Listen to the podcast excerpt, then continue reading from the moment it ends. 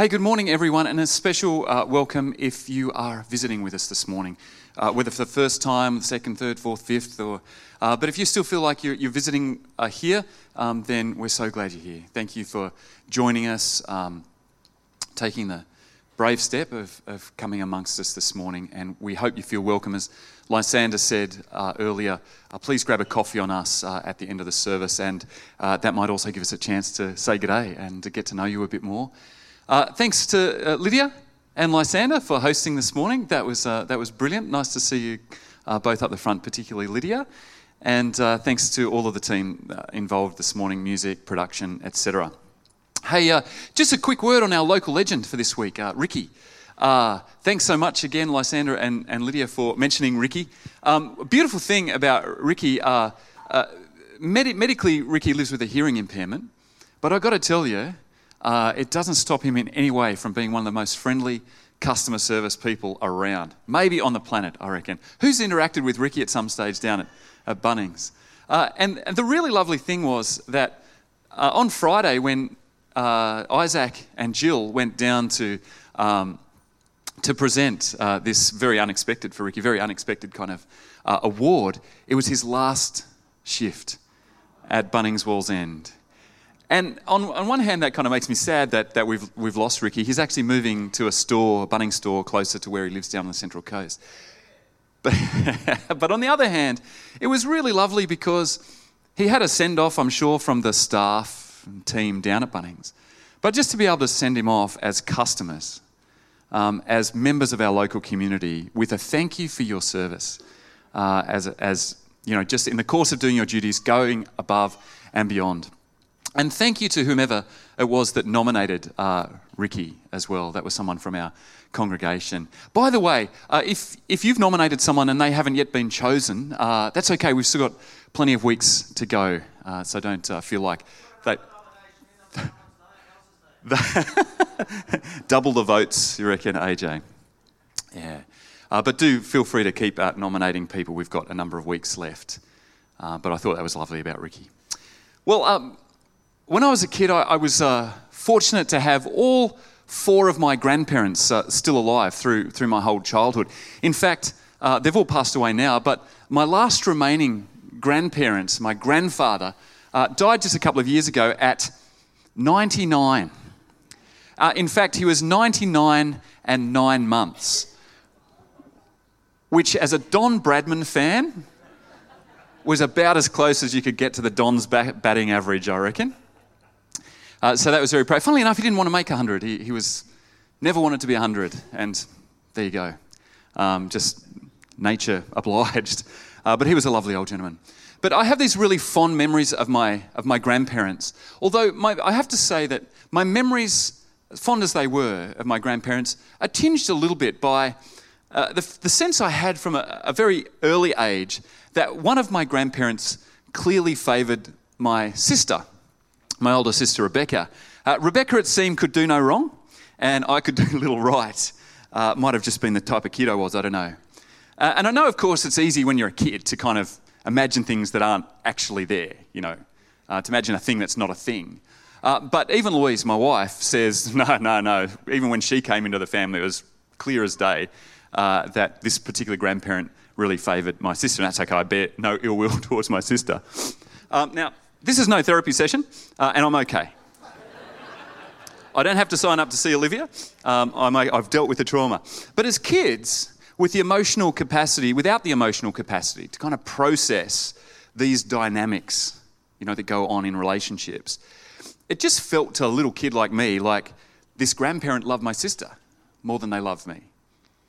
And some kids in those kind of scenarios might react by returning the favour, um, maybe by rebelling or by acting up or acting out. Uh, but for me, I uh, it played into my tendency to people please, uh, which I'm still unlearning even now. Um, and it felt like I had to work twice as hard for what felt like half as much love and favour. And maybe you've had a similar kind of experience. That soul-sapping feeling of being the unfavoured one, the other one, the non-favourite, being a bit on the outer. Of even feeling like someone loved you a little less than they loved others around you.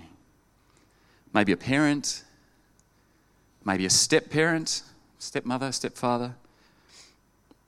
Maybe it was at school, not getting picked for a team or getting picked on instead. Or at work, missing out on a job only to find out that it went to one of the boys or to one of the boss's favourites. Maybe something like that is true for you even now in your family or, or your workplace or at school or something like that.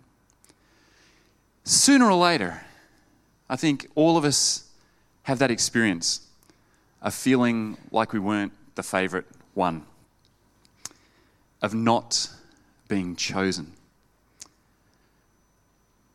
Well, what about God? Does God play favourites?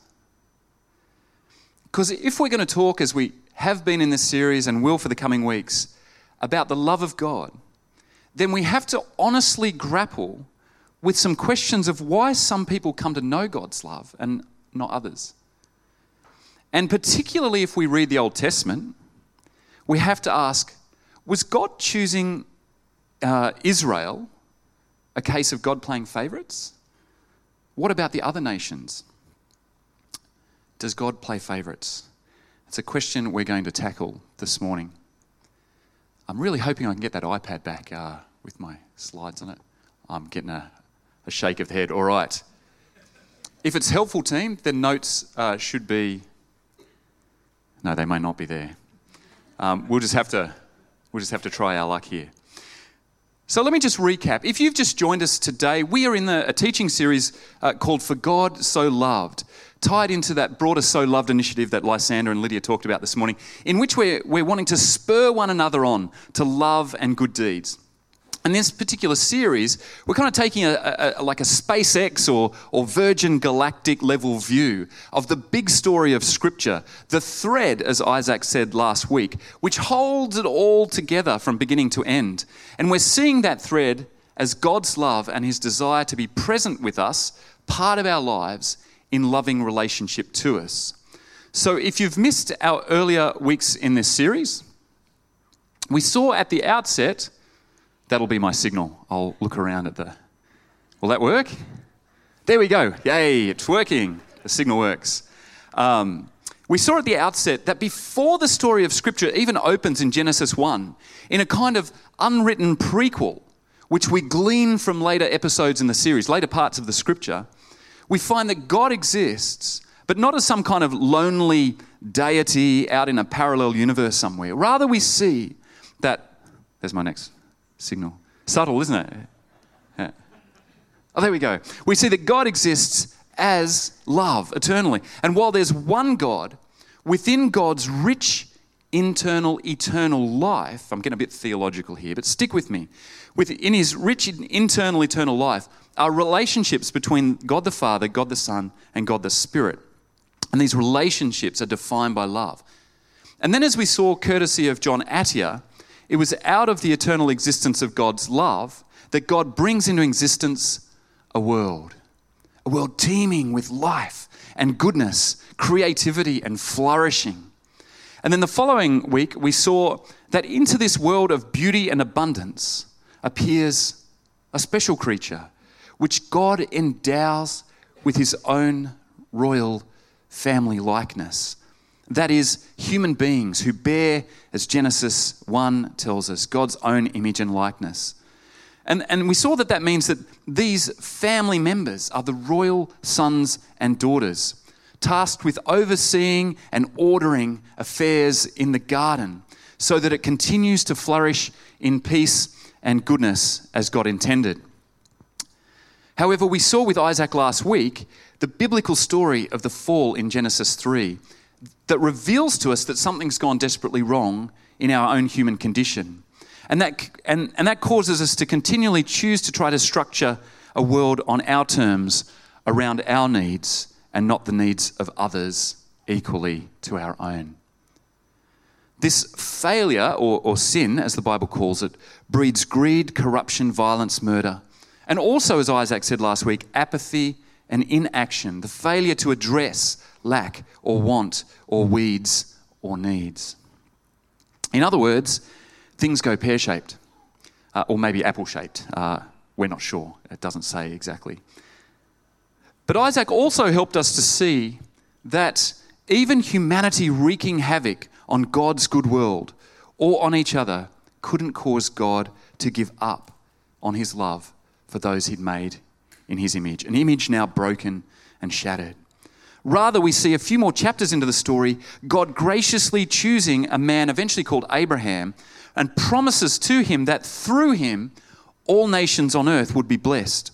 And as well as giving us an example uh, of being blessed so as to be a blessing, in the big story of the Bible, Father Abraham, the one of many sons, uh, the promise to Abraham points forward to the fact that God's working an angle. God has a game plan. And that game plan's also been in place before the foundation of the world. And it's a game plan to bring about restoration and reconciliation of all nations through Abraham's family. A plan that may take generations, but a promise that God will ultimately fulfill by coming into the world through Abraham's family in the person of Jesus. All right, who's still with me? We're kind of on that big arc and we're we're a few episodes in now. We're kind of in season two now uh, today. Uh, in fact, if, if today's episode was a Friends episode, it'd be called something like the, the one where Israel gets chosen or something like that. So here's where we're going today, if we can bring up um, that overview slide. We're going to look at Exodus, uh, two, two uh, passages briefly from Exodus, and we'll see that God chooses Israel as an act of love for Israel. But when God chooses Israel, it's also an act of love for the world, and we'll see how that is. And we also will see that even though Israel didn't fulfill its missional purpose, God nevertheless was working out his game plan to fulfill his promise to Abraham, the promise of restoration of his good creation. And we'll also see and wrestle with the question of God choosing today. Does God have favourites today? Let me answer this that question right now. Does God have favourites? Yes. Might not have been the answer you're expecting. Um, but don't cancel me just yet. Uh, don't end the call. There's more to come. All right, let's get on to it. So the first point, if we can look at uh, passage, uh, the, the first passage uh, from uh, Exodus three. Now, uh, if you're visiting with us today, and if this is a little alien and new to you, that, that's okay. We're just glad you're here. Uh, we hope that something uh, speaks to you today. Um, but just to give you a, a kind of a, a, a, a, a quick idea of what's going on. Exodus is a book in the Bible, uh, which are the Christian scriptures. The Bible has two parts. The Old Testament, we call, we call the first part, and then the New Testament. You may have even heard of those terms. And the Old Testament tells the backstory leading up to the life, death, death and resurrection of Jesus. And the New Testament tells the main story uh, of Jesus and then reflects on that story afterwards in the early years of the church. So Exodus is like kind of episode two in the Old Testament. So we're right back almost at the beginning of the story, just a season or two in. And in that story, we find a racially oppressed ethnic group serving as slaves, involuntarily of course, in Egypt. Uh, ancient Egypt under the Pharaohs was the regional superpower of the day. And this slave people find themselves making bricks, as do many modern slaves in places like India or Bangladesh, working you know, eighteen hours a day in the brick kilns, uh, even in our world today. Except back then, there was no I J M. No A twenty-one, no modern human rights movements or anti-slavery organisations. So the ancient people of Israel, under these conditions, oppressed by uh, a regional, if not global, superpower of the day, had no hope of freedom or justice, except for the God of freedom and justice. So we read in Exodus three, the Lord said, I have indeed seen the misery of my people in Egypt. I've heard them crying out because of their slave drivers, and I'm concerned about their suffering. So I've come down to rescue them from the hand of the Egyptians and to bring them up out of that land into a good and spacious land, a land flowing with milk and honey. And so God sends a man named Moses, a kind of William Wilberforce of his day, but, but so much more besides. And he sends him in this kind of commissioning, fiery commissioning moment in the desert with these words, I've seen the misery of my people in Egypt. I've heard their cries and am moved by their suffering, so I have come down. And the image here is a beautiful image. It's the image of the God of all of the universe, who before there was design theory, designed supernovas and star systems beyond measure. And this same God who flung the universe into the far reaches, this same God we see in this image bending down to hear the cries of an oppressed and suffering people, his children. And here's the point. Don't miss this. From the outset, the story of God choosing Israel is a story of compassion and love. There's nothing about the Israelite people to commend them to him. Israel is not the, the nation you'd pick in P E. It's not the nation you'd vote most li- likely to succeed in the twelve seventy B C Yearbook of Nations. They are, by all human accounts, weak and unfavoured. But the God who favours the unfavoured hears the Hebrew cries, makes good on his promise to Abraham through the series of historical events that we call the Exodus. And if you know the story, God promises Israel a land of its own. You can see that in that passage, and puts Moses in charge of leading them there. We're not going to go into all the details of the Exodus, but you can read on from chapter three in Exodus to fill in the blanks. But that brings us to the second point, which is this. The God's choosing of Israel, while being an act of love for Israel, was also an act of love for the world, when we look at it from that high level. And we see this uh, firstly in Exodus nineteen, one to four. Uh, we'll just skip on to the passage. Thanks, you're doing a fabulous job actually, Carly. That's brilliant. There we are. On the first day of the third month after the Israelites left Egypt, so after the Exodus, as we call it, um, the name of the book, on that very day they came to the desert of Sinai, sort of on the Um, the, the modern Sinai Peninsula uh, in Egypt. And after they set out from Rephidim, they entered the desert of Sinai, and Israel camped there in the desert in front of a mountain. This is a familiar story to some of you, I'm sure. And then Moses went up to God, and the Lord called to him from the mountain and said, "This is what you're to say to the descendants of Jacob, and what you are to tell the people of Israel. You yourselves have seen what I did to Egypt and how I carried you on eagle's wings and brought you to myself." So after the dramatic exodus from Egypt, this newly rescued people gather at the foot of this mountain. And God ascends the mountain, and God speaks these words and reminds them about how he is. And he gives this picture of like an eagle carrying the people to safety. And he goes on to say in the next part of the passage, "Now, if you obey me fully and keep my covenant, then out of all nations you will be my treasured possession. Although the whole earth is mine, you will be for me a kingdom of priests and a holy nation." These are the words to speak to the Israelites. So Moses goes back, summons the elders, and sets before them all the words of the Lord. Now, there's more there than we can unpack today, but a few helpful things to note.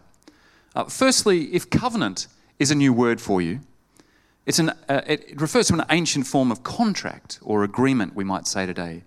In this case, it's both a kinship agreement, a kinship covenant, and a kingship covenant. In other words, an agreement to be family with God as Father. But not only as Father, it's also an agreement that God will be the King of Israel. So it's got those two sort of components. And then God says, "You will be my treasured possession." And in Hebrew, this is segala. And segala often refers uh, in ancient times to the special treasure belonging privately to a king. So there's this idea of very special, very treasured private uh, uh, treasure. It's a pretty powerful personal kind of image. So is God playing favourites here? Well, if you read just verse five, you might think so. But nevertheless, we see from the very next verse that God's choosing Israel was not merely that they might enjoy this privilege of being God's treasured possession. They were also to be a kingdom of priests and a holy na- nation.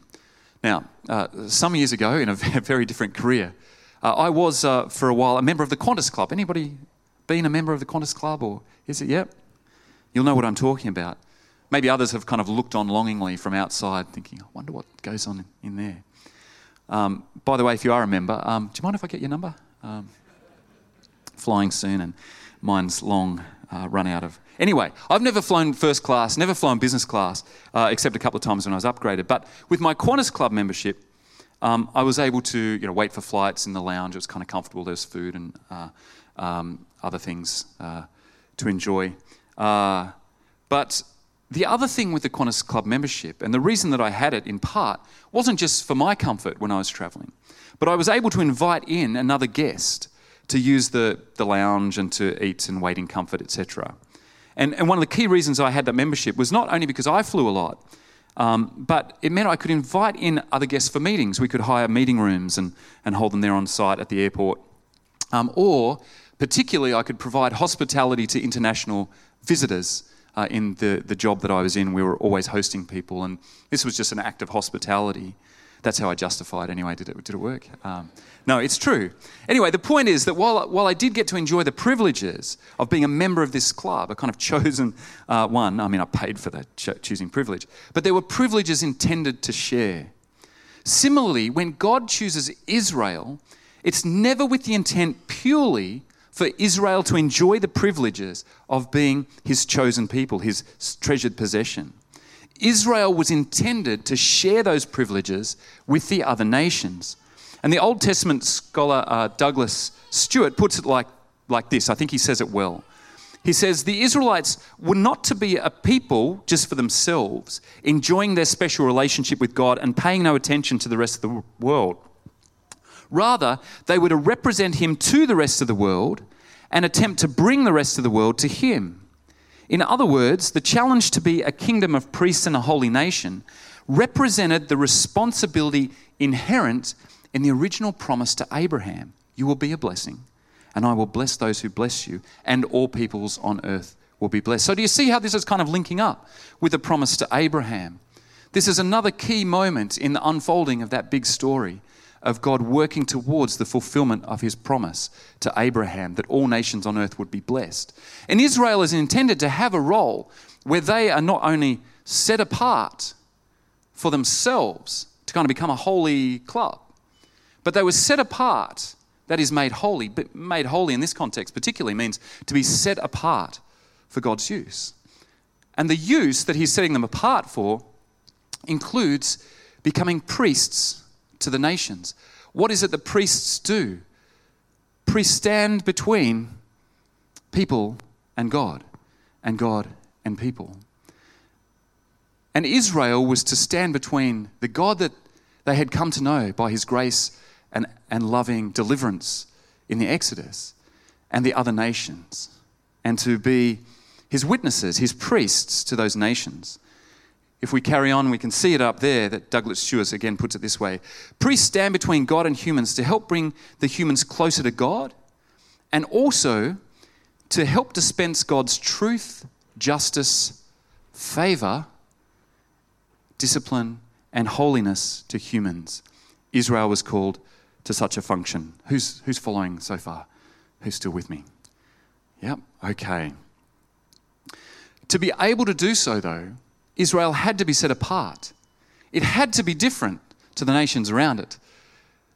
You're not going to attract other nations to be like you if you look exactly the same, if you worship the same gods, if you behave in the same way, if you live by the same rules precisely. And so God calls them to stand out. Unless you look different, why would anyone want to have what you have? So how exactly was it that they were to be a priestly nation? Uh, let's go back to Stuart again because he says it um, so well. These four points. Oh, no, that was right. Thanks. These four points. He says the answer is, is not spelled out in Exodus nineteen, but it surely was to take place in four ways. Firstly, Israel would be an example to other nations. who would see its holy beliefs and actions and be impressed enough to want to know personally the same God the Israelites knew. Secondly, Israelite, uh, Israel would proclaim the true God and invite people from other nations to accept him in faith. Thirdly, Israel would intercede for the rest of the world by offering acceptable offerings to God, and thus bridge the general distance between God and humankind. And then fourthly, Stuart says, Israel would keep the promise of God. Now, of course, if you read on from uh, in Exodus from this moment, you'll know things soon go pretty wrong. It goes wrong in part because Israel majors on the special possession and minors on the kingdom of priests. In other words, they turn inwards and, and sort of keep God's blessing to themselves rather than being driven out into their priestly role. And it also goes wrong not only because it forgets to share its kind of Qantas Club membership and privilege with other guests, it also starts to despise all the plebs waiting out in the economy departure lounge. It forgets that holy nation part as well, and instead of being a witness to the one true God of all nations, ch- chases off to worship the gods of the other nations. So it ends up becoming like the other nations. It neither stands as the one set apart, um, but still tries to hold on to the privileges. But here's the good news. God's promise and plan weren't shipwrecked by Israel's failure. Its failure to fulfill its calling to be a kingdom of priests. Because that was never the main plan in God's game plan. God's main plan to bless the world was through Israel, but it didn't rely on them perfectly fulfilling their part of the covenant. It was fulfilled in a son of Israel, born in Bethlehem in the fullness of time. Jesus comes as the true Israelite. He comes as the true and faithful Israel. He fulfills the calling of Israel to bless the nations. He fulfills the calling to be the high priest to all peoples. He comes as the Holy One, the one who's set apart and yet is able to dwell amongst the nations and still show the true God. And he shows the true God in how he lives and what he teaches, and most centrally, on the cross. He is the one who fulfills the promise to Abraham. He is the one who fulfills God's plan to restore and reconcile the nations to himself. It's in Jesus that you and I are chosen, because Christ shares his status as the favoured one with us. And so the Apostle Peter, writing to Christians uh, some years after Jesus' death and resurrection, says, and you'll spot the familiar language here, but you, he's writing to the young church, you are a chosen people, a royal priesthood, a holy nation, God's special possession, echoing very closely the language of Exodus. But then he goes on to say, um, in a sense again, that this status of Israel has now been uh, opened up to include the church. But why has the church been chosen? Why is it a special possession? Just because God fav- God plays favourites? Uh-uh. It's that you may declare the praises of him who called you out of darkness into his wonderful light, that you may declare the praises of him. So, here's the really, really good news. You've been chosen by God, the high King of heaven, the one who spread the stars into space, chooses you. You're now God's special position. In Christ, as an act of love, Jesus has conferred his V I P benefits to you. Even when you felt like a nobody, the High King chose you. So, going back to our question, does God have favourites? What's the answer? Yes. And you're one of them. Your grandparent might not have favoured you. Even now, your parent may favour your brother or your sister or your siblings. Maybe even time and time again, no matter how hard you try, you have to work twice as hard for half the love. Maybe you didn't get picked in school, you got picked on instead. Maybe at work you are passed over, if not picked on. Perhaps even your life feels like it's been one passing over after another. Well, let me say it again this morning. God chooses you. The God who says, all the earth is mine. The God who fashioned suns and supernovas, galaxies and gluons, sparks and quarks and bosons and Higgs fields and heavens, the heavens themselves. That God chooses you. The God who in Christ dies on a cross for your sin and mine and cries from the cross, Father, forgive them, for they know not what they do, chooses you.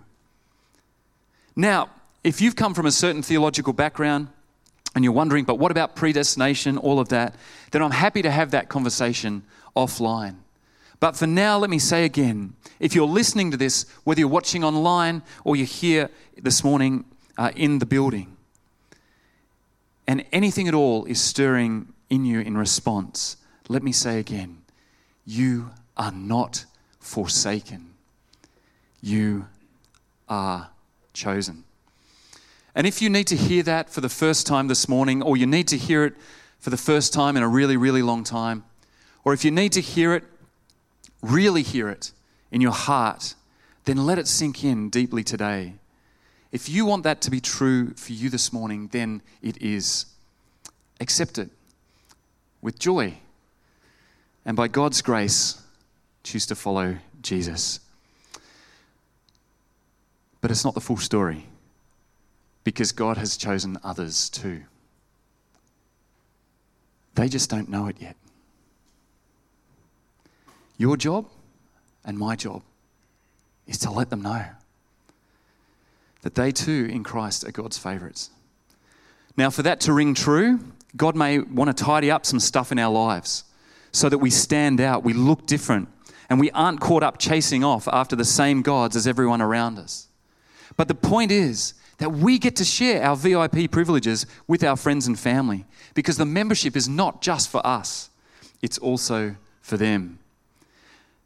And if you're thinking, but how will I know which ones are God's favourites? Uh, which ones should I?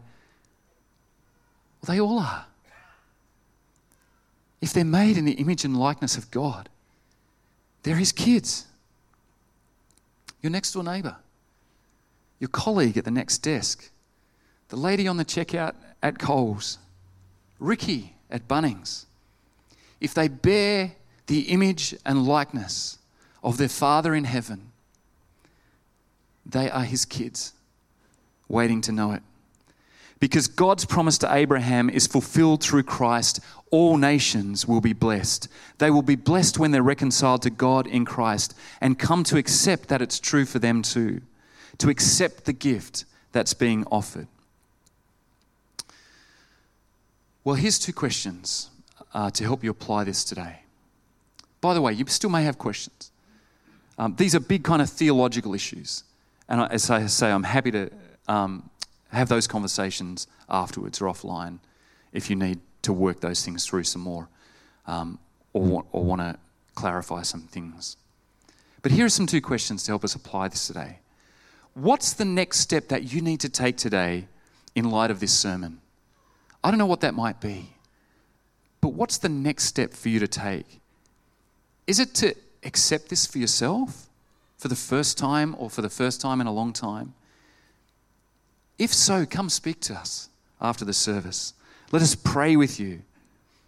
Or is your next step to, to be baptized, to take that step of publicly declaring that you are choosing to follow the one who has chosen you in Christ? Is it that you need to seek some counseling to help find some healing from past hurts, or to bring that, that hurt to the cross and lay it down and let God's greater choosing wash away the years of feeling forsaken? What is it, the next step that you might need to take today? Is God putting his finger on something? Is he saying, is he speaking to you by his Spirit? If you're not a person of faith, and this is kind of resonating with you a little bit, you don't fully understand what's going on, but something in you is stirring up. There's, there's no great long journey you have to go on to encounter the God who chooses you. He is just a prayer away. He is wanting you to know him now, today, to accept the gift that he is giving you and to start out in a personal, personal relationship with God. If that's you, then let me encourage you. Let's make that happen today. There's no mystery behind it. It's a matter of turning to God, accepting the gift, and turning away from all that other stuff that's held you back all these years. Come and come and pray with us after the service. And then secondly, the second question is, how can you help someone else discover that they're God's favourite too? Can you do it with practical love, like we're talking about in this So Love series? Can you love someone who lives with loneliness or rejection? Can you do it with words, not just actions? Can you send a note? Maybe grab one of our So Love cards for someone. Write a letter, make a phone call, send an email. Have that conversation with your neighbour that's always just felt a little bit too awkward to have. You've been working up the courage to have. It's pretty good news to share. What's the next step? And how can you help someone else discover this wonderful truth? As the music team comes up, we'll close with a song, but let me just pray in closing today.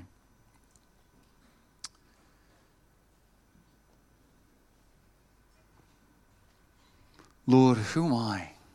Who am I that the highest King would welcome me, would ransom me, would die for me?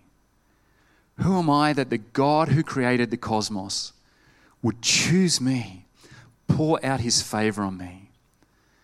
Where others might forsake me, you pour out your favor, the favor of a loving Father. You call us your child. Lord, I pray that we would know that in our heart of hearts, that it would sink deep into our, our spirit, that it would change something inside of us, that it would heal something inside of us, that it would stir up something inside of us, a yearning of gratitude and joy to know the one who has chosen us, who has made us in his image, who's always had a plan to bless us and for us to come to know the blessing of Christ reconciling us to you. Lord, would you make that real and true for us in a fresh and powerful way this morning? As we sing these words now, may they resonate not just in our heads, but in our hearts. May we sing them not just with our lips, but with our whole being. We praise you and we bless you for the blessing of Christ. Amen.